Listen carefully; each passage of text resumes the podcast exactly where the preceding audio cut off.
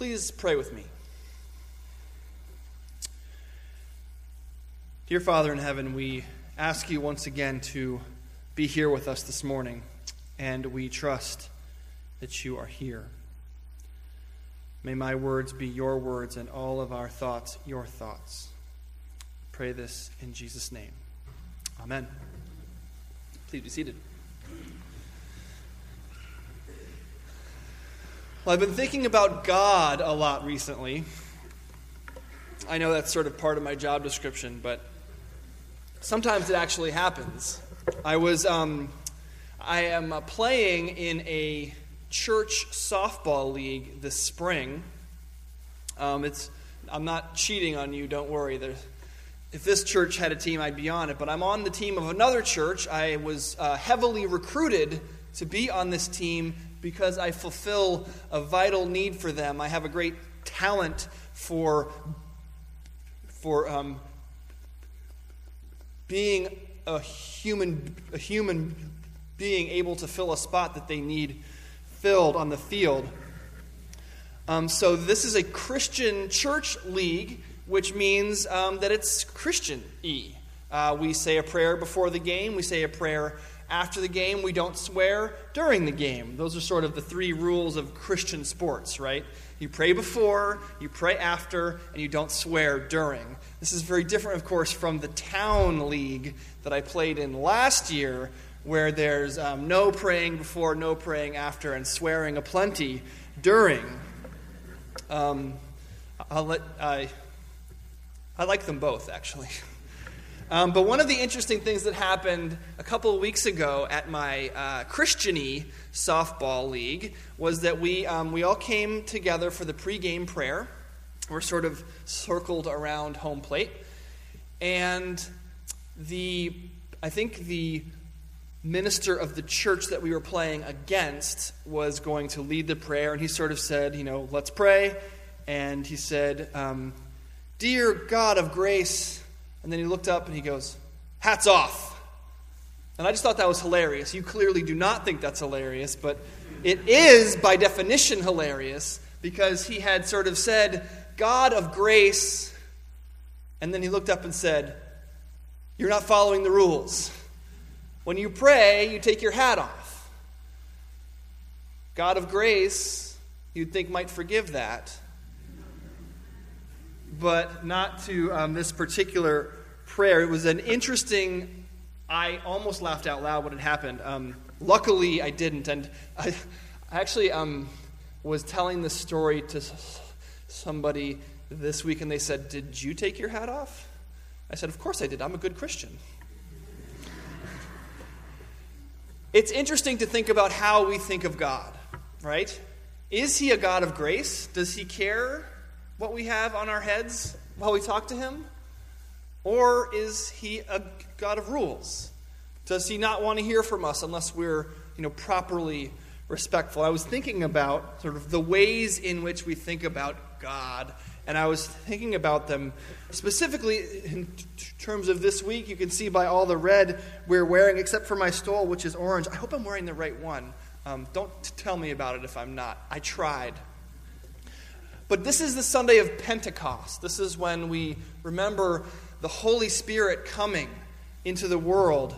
And so we talk about the Holy Spirit today. And I'm not just going to talk about the Holy Spirit because I don't want to inspire any sort of inter Trinity jealousy. I want the Father and the Son to get their just due too. So we're going to do all three this morning Father, Son, and Holy Spirit, sort of a, a triple play um, for you guys this morning because the ways in which we think about God, I think, can be seen in these three persons of the Trinity the Father and the Son and the Holy Spirit. They each sort of are a good example of the ways in which we think about God. And the first way I think that a lot of us think about Him are as God above us.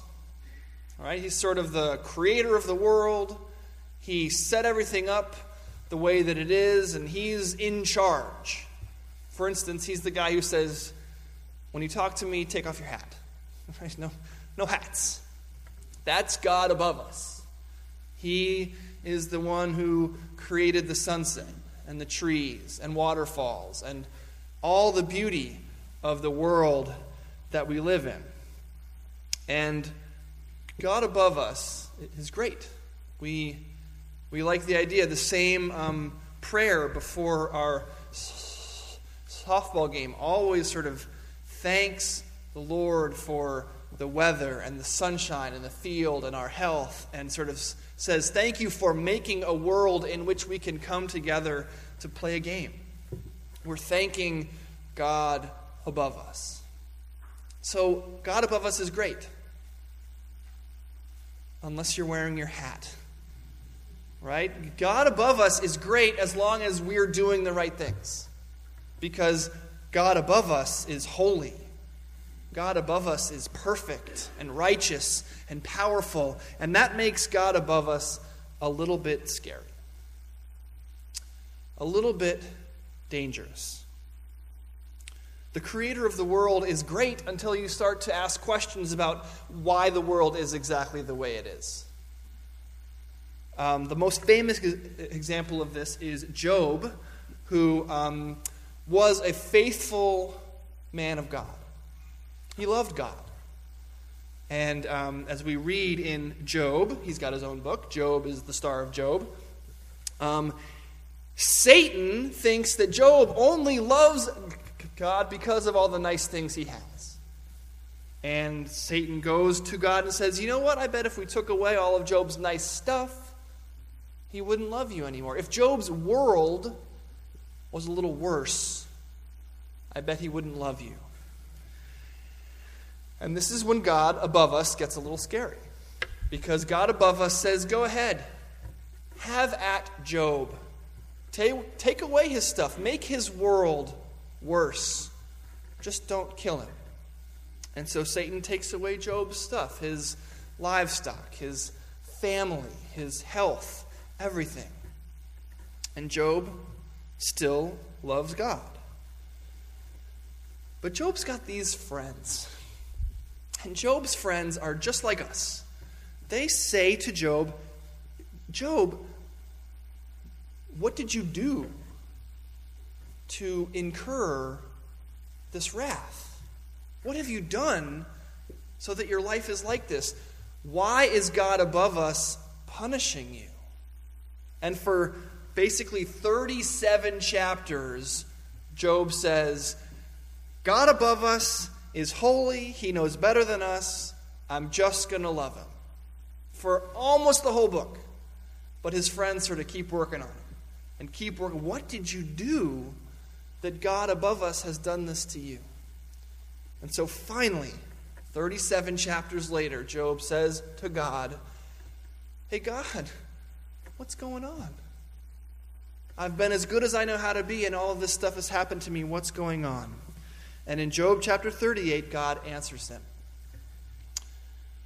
And this, again, is when God above us can get a little scary because God above Job says, who is this that obscures my plans with words without knowledge? Brace yourself like a man. I will question you, and you will answer me. Where were you when I laid the earth's foundation? Tell me if you understand. Who marked off its dimensions? Surely you know. Who stretched a measuring line across it? On what were its footings set? Or who laid its cornerstone? God above us basically says, How dare you question me? I made everything, I made you.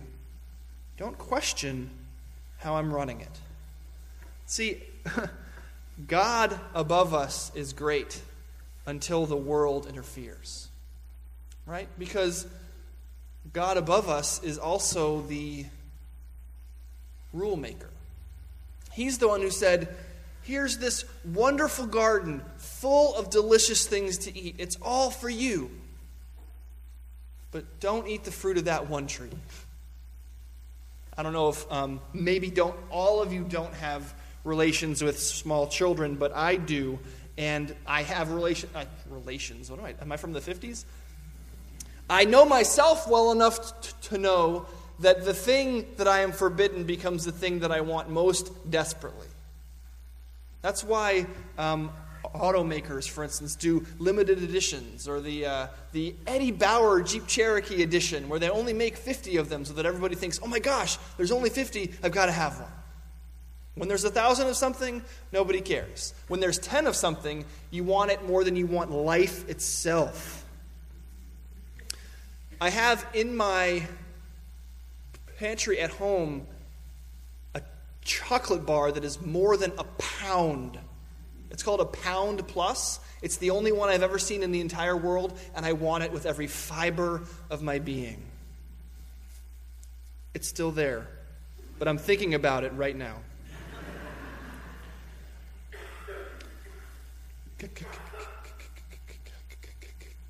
God above us is great as long as we're good. But when we're not good, God above us becomes something else entirely. The prophet Isaiah had a vision of being in the throne room of God above us. He says that he saw the Lord high and exalted, seated on a throne, and the train of his robe filled the temple. The train is this like little hem here on the edge of my robe. God above us is so enormous and holy and sort of gargantuan that the train of his robe fills the temple. And Isaiah says that above him were seraphim, these giant angels, each with six wings. With two wings they covered their faces, with two they covered their feet, and with two they were flying. And they were calling to one another, Holy, holy, holy is the Lord Almighty. The whole earth is full of his glory. At the sound of their voices, says Isaiah, the doorposts and thresholds shook, and the temple was filled with smoke. And then Isaiah reacts how we all react to God above us. He says, Woe to me! I am ruined for I am a man of unclean lips, and I live among a people of unclean lips, and my eyes have seen the King, the Lord Almighty. God above us is great as long as he stays away from us. When God above us becomes God before us, we are rightly terrified. Because for us, for us sinners, God above us is not ultimately good news. He spells the end of us. We say with Isaiah, Woe to me, I am ruined. I am a man of unclean lips, and my eyes have seen the King, the Lord Almighty. But Isaiah's vision doesn't end there. In the very next verse, he says, Then one of the seraphim, one of these giant angels, flew to me with a live coal in his hand, which he had taken with tongs from the altar. That's a hot coal, right? So hot that even an angel can't, can't get it out of the fire with his hands. He's got to use the tongs, right? A seraphim is flying towards Isaiah with a live coal, and he touches it to Isaiah's mouth. That sounds bad. But the angel says, See, this has touched your lips. Your guilt is taken away, and your sin atoned for. So, in that throne room, God above us becomes God for us. And this is his Son, Jesus Christ when we are in the presence of God above us and say, Woe to me, I am ruined, God above us sends God for us to live and die as one of us. In Romans chapter 5, St. Paul says, You see, at just the right time, when we were still powerless, when we were like Isaiah, Woe is me, I am ruined, when we were powerless, Christ died for the ungodly. He died for those of us who can't stand the presence of God above us. Very rarely, says St. Paul, will anyone die for a righteous person, though for a good person, someone might occasionally dare to die. But God demonstrates his own love for us in this while we were still sinners, Christ died for us. While we sinners are in full flight from God above us, he sends God for us. If God above signals our death, then God for us announces our resurrection. I have a friend who said that the lawgiver sends the lawkeeper to die for us, the lawbreakers. I like that. The law giver sends the law keeper to die for us, the lawbreakers. God above us sends God for us to reconcile us to himself. That's the gospel. God above us sent God for us to make everything okay. And everything would be okay except for one little problem. We don't believe a word of it. Not a word. We are still in full flight from the terror of God above us. We are Isaiah. We are saying, Woe to me, I am ruined. I've got to get away. God has sent his Son, Jesus Christ, God for us, into the world to live and die as one of us to reconcile us to himself, and yet we run because we don't believe a word of it. And here's why Jesus, the resurrected Jesus, when he's giving his disciples the Great Commission, right? He's sort of sending them out into the world to do his work. He says, Go, baptize, make disciples of all the nations. Then he promises, He says, I will be with you always, even to the end of the age. And then he leaves. He's gone. He gets called up to heaven again, and he's gone. Just after he's promised to be with them forever, he goes away. And that's how we find ourselves feeling most of the time. Like we're alone, God is in heaven above us, judging us, hurting us, scaring us. And we can't believe that God is actually for us. So, what we really need what we really need is God with us. We're familiar with God above us. We feel Him every day, the pressure of a holy God. We've heard the story about God for us in Jesus Christ. We've heard it, but we're not sure that it's true. What we really need is God with us. Now, St. Paul, again, writing to the Corinthians, knows what human life is really like. He is familiar with the harsh realities of our life. He says, Now, we know that if the earthly tent that we live in is destroyed, and he's referring to our flesh, our humanness, if the earthly tent we live in is destroyed, we have a building from God, a house, an eternal house in heaven, not built by human hands.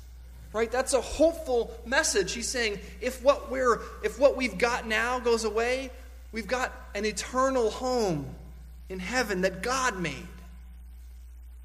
But then he says, meanwhile we groan, longing to be clothed with that heavenly dwelling, because when we are clothed, we will not be found naked. For while we are in this tent, this human body, we groan and are burdened because we do not wish to be unclothed, but to be clothed with our heavenly dwelling. Listen to the terrible poetry of that. Meanwhile, we groan, longing to be clothed with our heavenly dwelling.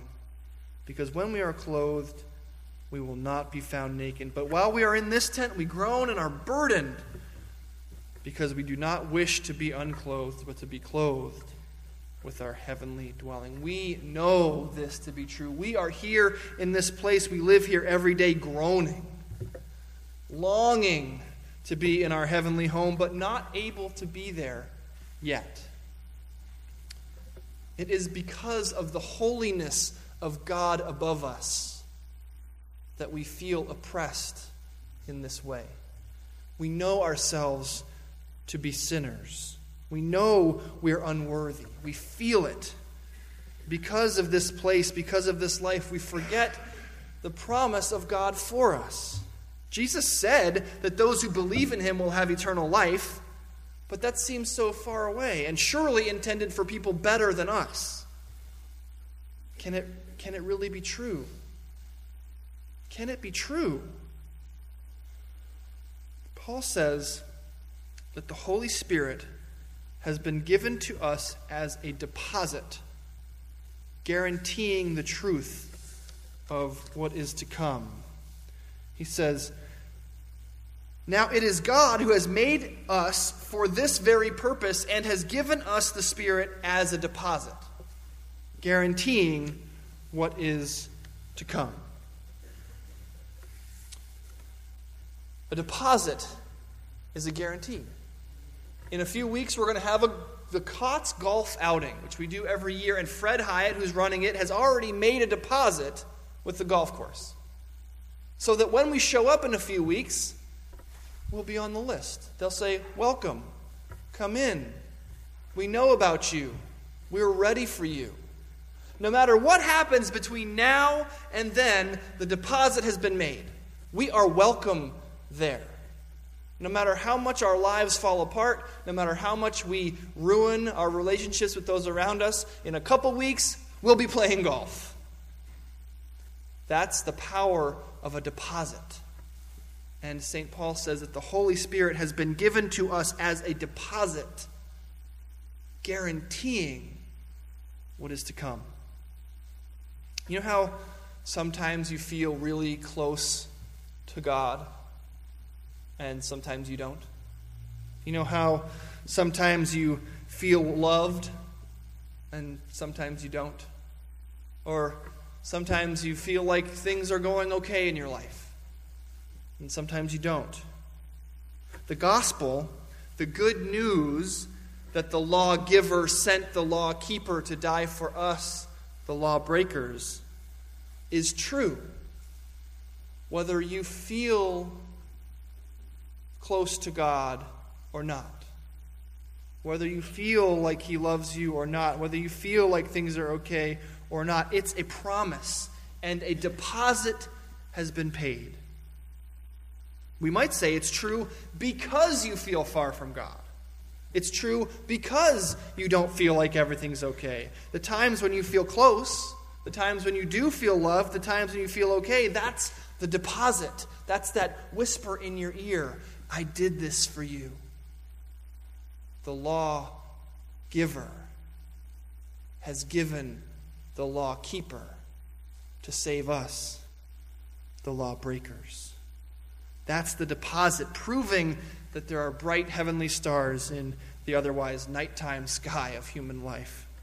That even though we feel and are 100% guilty in the face of God above us, we are 100% redeemed because of God for us and 100% cared for by God with us. Amen.